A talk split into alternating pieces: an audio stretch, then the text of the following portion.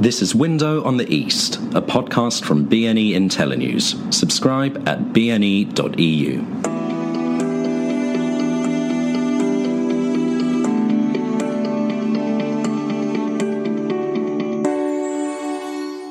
Hello and welcome to Window on the East with me, Ben Aris, the editor of BNE IntelliNews.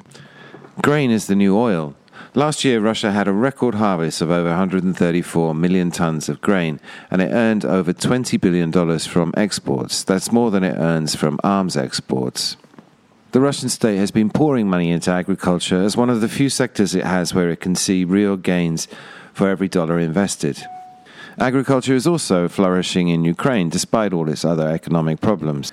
It's one of the great hopes for the Ukrainian economy, but after the government failed to put through IMF sponsored reforms that would have created a land market, the development has been stymied. Nevertheless, a handful of large corporations are continuing to invest and seeing agricultural sector grow. I talked to Mike Lee, who's an independent agricultural consultant. Every year, Mike travels around the Black Sea region in order to assess the crops and make forecasts of what the outlook should be. So I'm here with Mike Lee, who is an independent agricultural expert specializing in the Black Sea region and who famously goes on a crop tour of the region every year, which he's just completed half of, I think, and tweets out the results, um, but has um, commercial clients who are interested in the details of what the outlook for the crops are.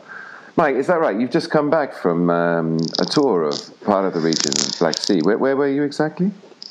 Yeah, I've just um, just completed about three and a half thousand kilometres driving through Russia and Ukraine. Um, two weeks ago, we got back uh, two weeks ago. Uh, we started off in southern Russia, um, Krasnodar, Stavropol, uh, and up into Rostov, and then further north to Voronezh. Then we turned left through to Kursk, cross the border into Ukraine, and then Sumy, Kiev, and then from Kiev down to um, Odessa. So the idea is we cover the uh, a, a, representative um, sample of the uh, the main grain re- the grain producing regions of the Black Sea. So the, the, main question is: Last year, Russia brought in uh, a crop of I think it was 134 million tons of grain, which was an all-time record, smashing even the Soviet era era records. And the yields and, and, and the, the take, the harvest, has been rising steadily over over several years. And the question, and this, this is earning serious amount of export currency on the order of twenty billion dollars last year. And so the first question is, you know, what's the outlook for the harvest this year? Are they going to do another one of these these bumper crops, or or not? Yeah, good question. I mean, half the harvest is still in the bag; hasn't been planted yet. The, the, the spring crops of corn, sunflower, and soya um, are, have just started to be planted. Um, the winter, the winter crops, winter, predominantly winter wheat, but a bit of um, a few other winter cereals and uh, winter oilseed rape, uh, were, were planted in the autumn. 2017 and have come through the winter in, you know in good condition. So at the at this moment, the potential is for another high yielding crop uh, going into 2018. But the farmer in me, as you know, I'm, a, I'm a, essentially a farmer. Um, you know, we sort of tend to look at things in a slightly more pessimistic point of view and say there's a long way between now and harvest, and there's a you know a lot that can happen in terms of um, the yield being uh, made or broken in that time. Barring a major catastrophe, um, you're, you're, going to see another you know large crop come out of Russia, in particular Russia and Ukraine. And the hectares, if you look at the hectares of all the crops that have been planted, they've increased. Uh, so the sheer volume that comes out is, is based on the hectares. But the other part of the, the yield is the is or the, or the output is the, is the yield per hectare, and that's the figure that I'm interested in. Sorry, uh, and the hectares, is that going up or is that remained stable? Are they bringing in new land? yeah, they're, they're, increasing. Both both Ukraine and Russia have got, uh, for, for different reasons, their agricultural policies to promote, push farmers to plant more hectares. The Ministry of Agriculture in Ukraine and Russia are, are both um, very positive towards agriculture. And the, the, way that I look at it is that um, the positivity tends to just be empty words because they don't necessarily have the resources to back that up. But uh, I've, I've been involved in uh, agriculture in the Black Sea for 15, 20 years.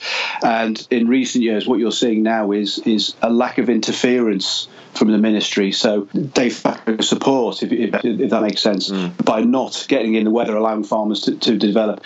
You know, Russia talks about subsidies; they, they provide, uh, you know, every week on the they make announcements about how much support they're giving to farmers. How much of that actually turns into tangible rubles on the farm is questionable. But the, the inference is that they are supporting agriculture by, you know, not necessarily getting in the way. How much new land are we talking about in recent years? It depends how far you go back. I mean, if you go back ten years in, in, in Ukraine, for example, it's it's uh, or and Russia, I suppose. It, it has increased. There is more land that you know. Ten years ago, you could go into Ukraine and you could find uh, you know good agricultural land that was was available to to lease for not not a great deal of money. Most of the good land now is is being farmed in some capacity. Ukraine and Russia, if you are looking to secure land to go farming uh, as a, as a as an investment, you're you're being pushed onto the more marginal land. In Russia, you um, the law allows you to buy land, and Ukraine. Um, fluffed the, the whole land reform in order to, to create a land market. And that's meant that you have to lease. And the upshot of that has been that the big farming companies like uh, Ukra Agro Holding uh, tended to dominate this. Um, and there has been expansion as there's some consolidation. But is that having an effect on, on the development of Ukrainian agriculture in particular? Is it holding it back? Uh, that's uh, it's an interesting point that's, that's debated uh, hotly um, by, by many people. It, I think it depends on your position. If you look at Ukraine agriculture at the moment, the the um, the type of investors that go into Ukraine uh, whether it's agriculture or anything else, will be your private investors. Because the uh, if the corporate investors look at Ukraine, they do their corporate due diligence, and the corruption issue is flagged up as a red, as a, as a red flag, and it stops them um, progressing with the um, uh, with the investment. The investors that you are seeing in Ukraine tend to be private investors who have a uh, higher tolerance to risk um, but they tend to have less capital available.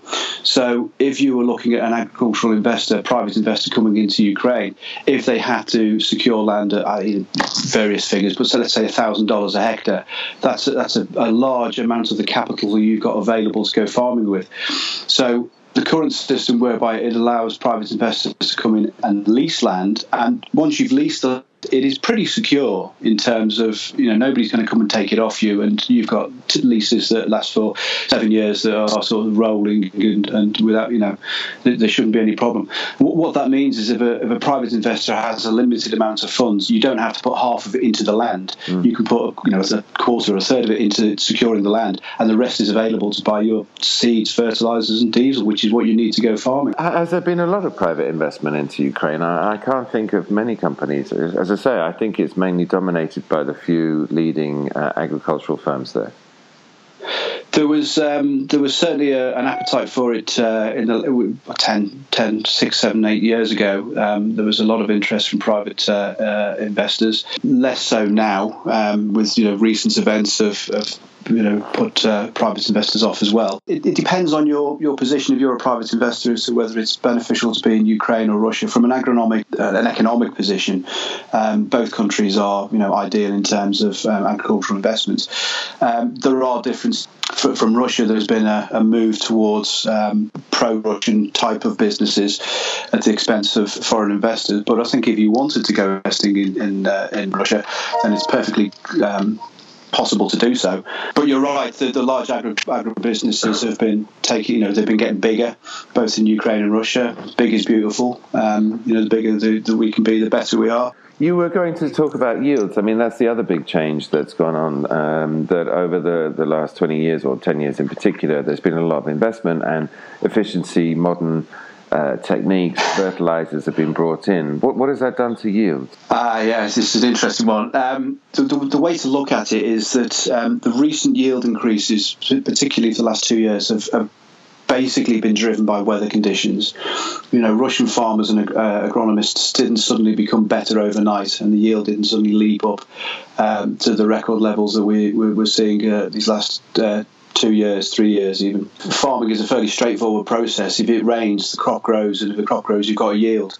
And if it doesn't rain, the crop doesn't grow, and, and, and you, you don't have a yield. There's two things sort of running in parallel. There has been improvement in, in the, the, the farming practice, uh, driven by technology and fertilizers and, and, and, seeds and so on. And that, that has, has, has, has increased the, the yield um, per hectare per you know for, for, the individual crops. But the recent real big um, output or yield increases have been driven by the weather and by the number of hectares that have been planted. Well, what and, sort of yield is uh, Russia getting? Is it six tons per hectare? Is that right? Something on that order? No, no. If, if, if you're looking at um, wheat yield, you're looking around about three.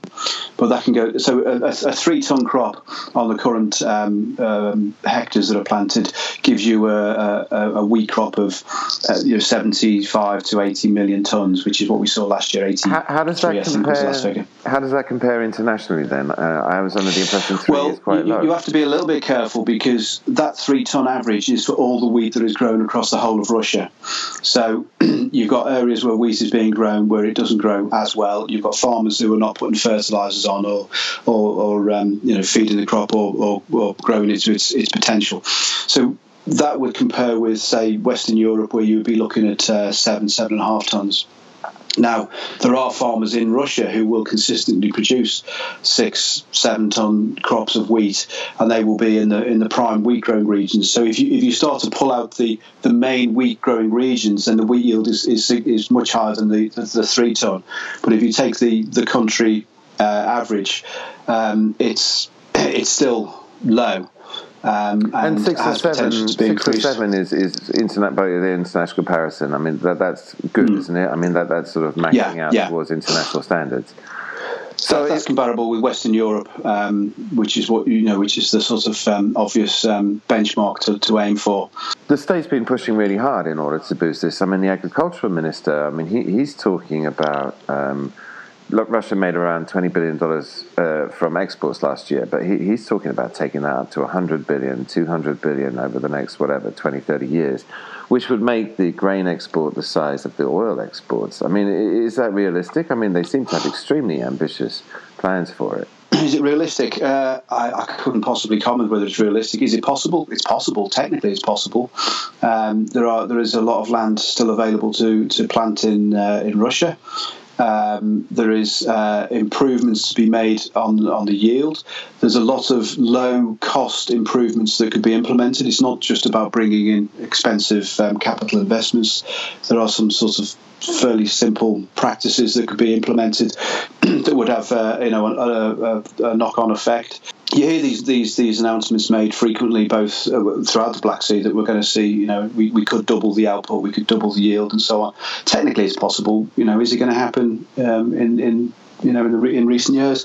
Uh, unlikely. Um, you know, we, we're, we're, the region is overdue a hot, dry summer, and you know, you get a hot, dry summer, that three ton yield drops down to two tons, and you see a massive drop in the um, in the production of wheat coming out of Russia, and that has a, a knock-on effect in terms of uh, revenue and uh, confidence in, uh, in the grain export industry and so on. Is there a big difference between Russia and Ukraine? Though I mean, Russia's actually been pouring money in the, into this, and it has the money to pour, whereas Ukraine is kind of broke. Well, the, the wheat yield um, production, if we, if we take that as a, as a as an example, the wheat yield production in Ukraine is higher than Russia.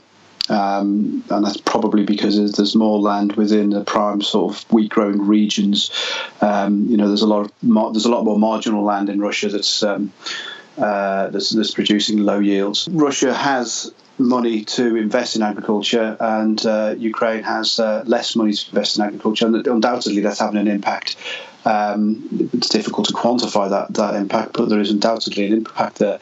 And I think if you look at the amount of money that is invested in Ukrainian agriculture compared to what's required, um, you know, it's it's it's a it's a tiny amount in terms of the the you know even a back of an envelope estimation of what's required to be invested to to, to bring Ukrainian agriculture up to a standard.